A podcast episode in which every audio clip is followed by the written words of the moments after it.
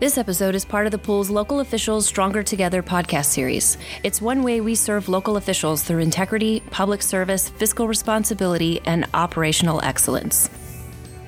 As always, please direct specific questions about coverage to your member services manager. Welcome to episode 9 in the Risk Pool Stronger Together podcast series. Today's episode is Cybersecurity Are You Prepared? As always, I'm going to give you some basic information, visit with people who are experts in the subject. In this case, that'll be Ryan Burns, the pool's cyber risk services manager, and former TML attorney and now Brownsville city attorney, Will Trevino. And then I'll give you several action items to help you get everything you can from our partnership. In my prior job, I spoke to city officials who sometimes lamented the challenges of responding to Public Information Act requests. That can certainly be a pain in some cases, especially for smaller entities. But then I saw a presentation by a colleague about the PIA called, quote, the information business. And his premise is that local governments, in addition to the nuts and bolts services you provide, are actually just as much in the business of providing information and that local officials should recognize that they should work at that just as hard as they do providing law enforcement, maintaining streets and water lines, etc. And I think that's true. Cybersecurity is very similar. You've got to think about it as part of your daily work serving and protecting your residents. In today's world, you just can't afford to be unprepared. And that's true whether your population is 250,000 or 250. You've got to have at least a basic level of awareness to protect your sensitive data, and most of you have lots of that. Personal identifying information, law enforcement records, court records, and more.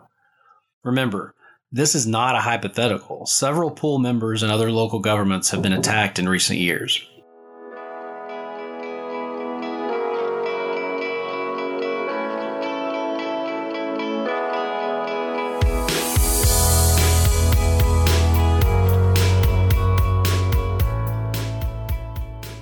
Be sure to check out the written materials that accompany this podcast, including Will and Ryan's comprehensive paper, presentation, and cyber breach checklist, along with the pool's cyber webpage, which also links to that training that's required annually for most local government employees.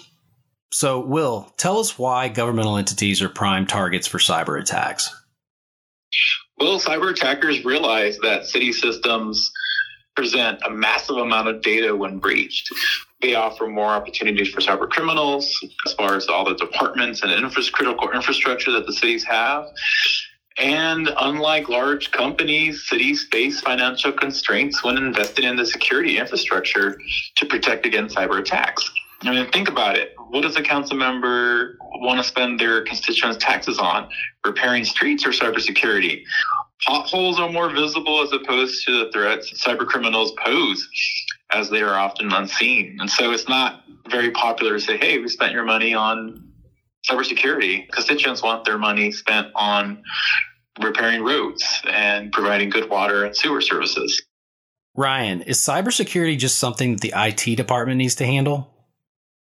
That's a good question, and, and that's kind of a popular misconception.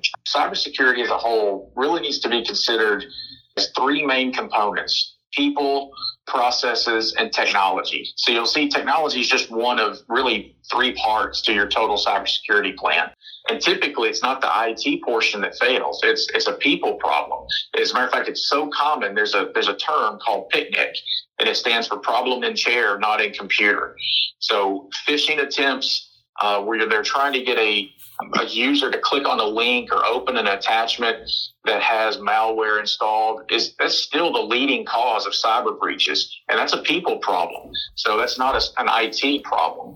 Uh, if you focus on one of those three at the expense of the others uh, it's going to end up being being very costly. That's why cybersecurity awareness training, anti-phishing, having policies and procedures in place on how to report those types of events and what to do if you think you've become the victim of one of those types of events is just as important as the technology side of that. So it really takes, you know, total organizational buy-in, just not from your IT department alone. And it takes top-down support. And it really needs to be a cultural acceptance of total cybersecurity. Is a data disaster recovery service enough to protect our members? If you have a data disaster, then uh, this service can come in and uh, replace your data on your systems and get you back up and operational with a recent uh, backup. And that could be related to a cyber breach, but it also could be related to several different other kinds of losses uh, a physical device failure, a fire in the server room, a flood.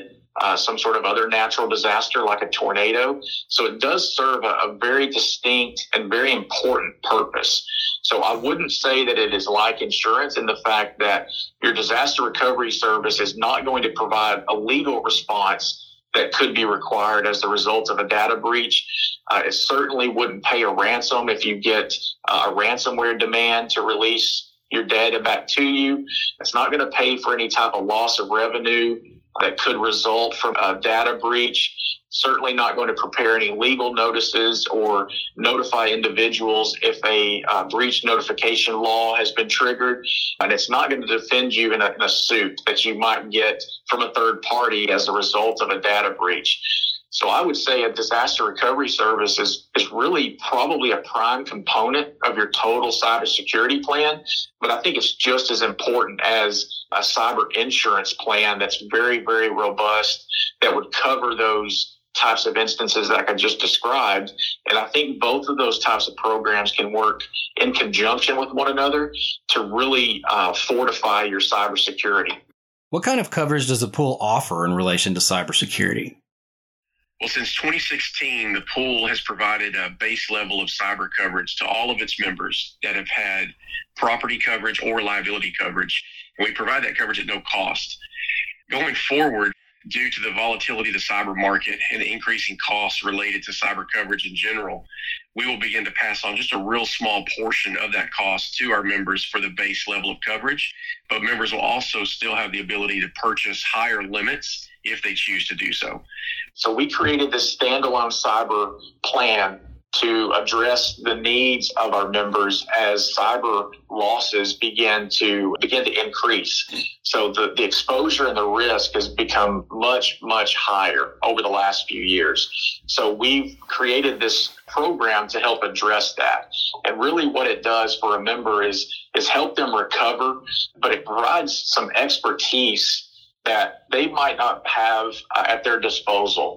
So it's a very specific type of response that's needed because if you have a cyber breach, there could be a lot of different uh, federal and state laws that could kick in, and you really need a privacy counsel and, and experts to be able to navigate through that to provide a breach response, not only to get you back up and operational from a data standpoint or from a critical infrastructure standpoint, but really to make sure that you're doing it in the right way. So you're meeting all the legal obligations for any third party notifications that might be required or any third party experts that may need to come in and assist you with that response. And that's what the cyber liability plan can help you with. And that's the main point of this episode.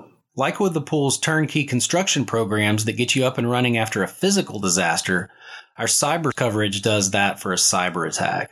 Essentially, we bring whatever expertise is necessary to bear on the problem to get you back up and running. Probably even more important, Ryan can help you avoid problems on the front end by helping you prepare appropriate policies, procedures, a data disaster recovery plan, and so on.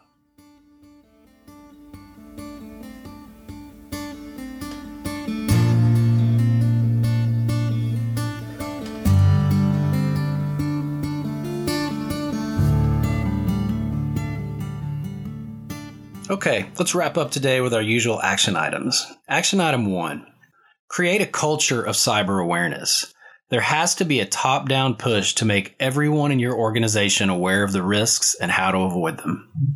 Action item two take your state mandated annual cyber training. In 2019, legislation passed requiring every local government employee or officer who touches a computer to take annual training. Last session, that requirement was rolled back a little bit. Will, can you tell us about that? Well, yes. Well, House Bill 1118, which is effective immediately, changed the requirements for training of employees and appointed officials of local governments.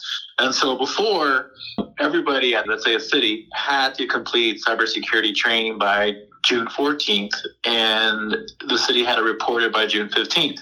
Well, now House Bill 1118 requires only those that complete at least 25% of the employee or official required duties on the city's infrastructure or computer system. They're the individuals that must complete the training. Now, the kicker here is prior to this House bill, there was no penalties for the city if they were not in compliance. And so this time around, a local government must submit, if they apply for any grants, certain um, public safety grants, they must submit proof of compliance with the cybersecurity training. And if they are not compliant, they could become ineligible for another grant for at least two years and might have to pay back the grant that they received. And finally, action item number three. Talk with your MSM to be sure you get the right coverage for your entity. I asked Ryan about this as well.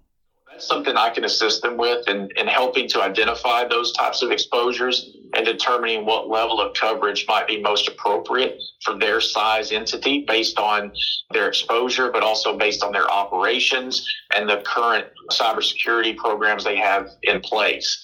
And we can do that through a normal application process, and that would be available to those members for an additional contribution. Okay, that's it for this episode. Let's visit again soon. To review written materials associated with the presentation or to ask Scott a question, please visit www.tmlirp.org and click on the Stronger Together podcast link. Please remember that the information in this episode is provided for informational purposes only and doesn't constitute legal advice. We recommend that you review the podcast and the accompanying written materials with your attorney prior to taking action.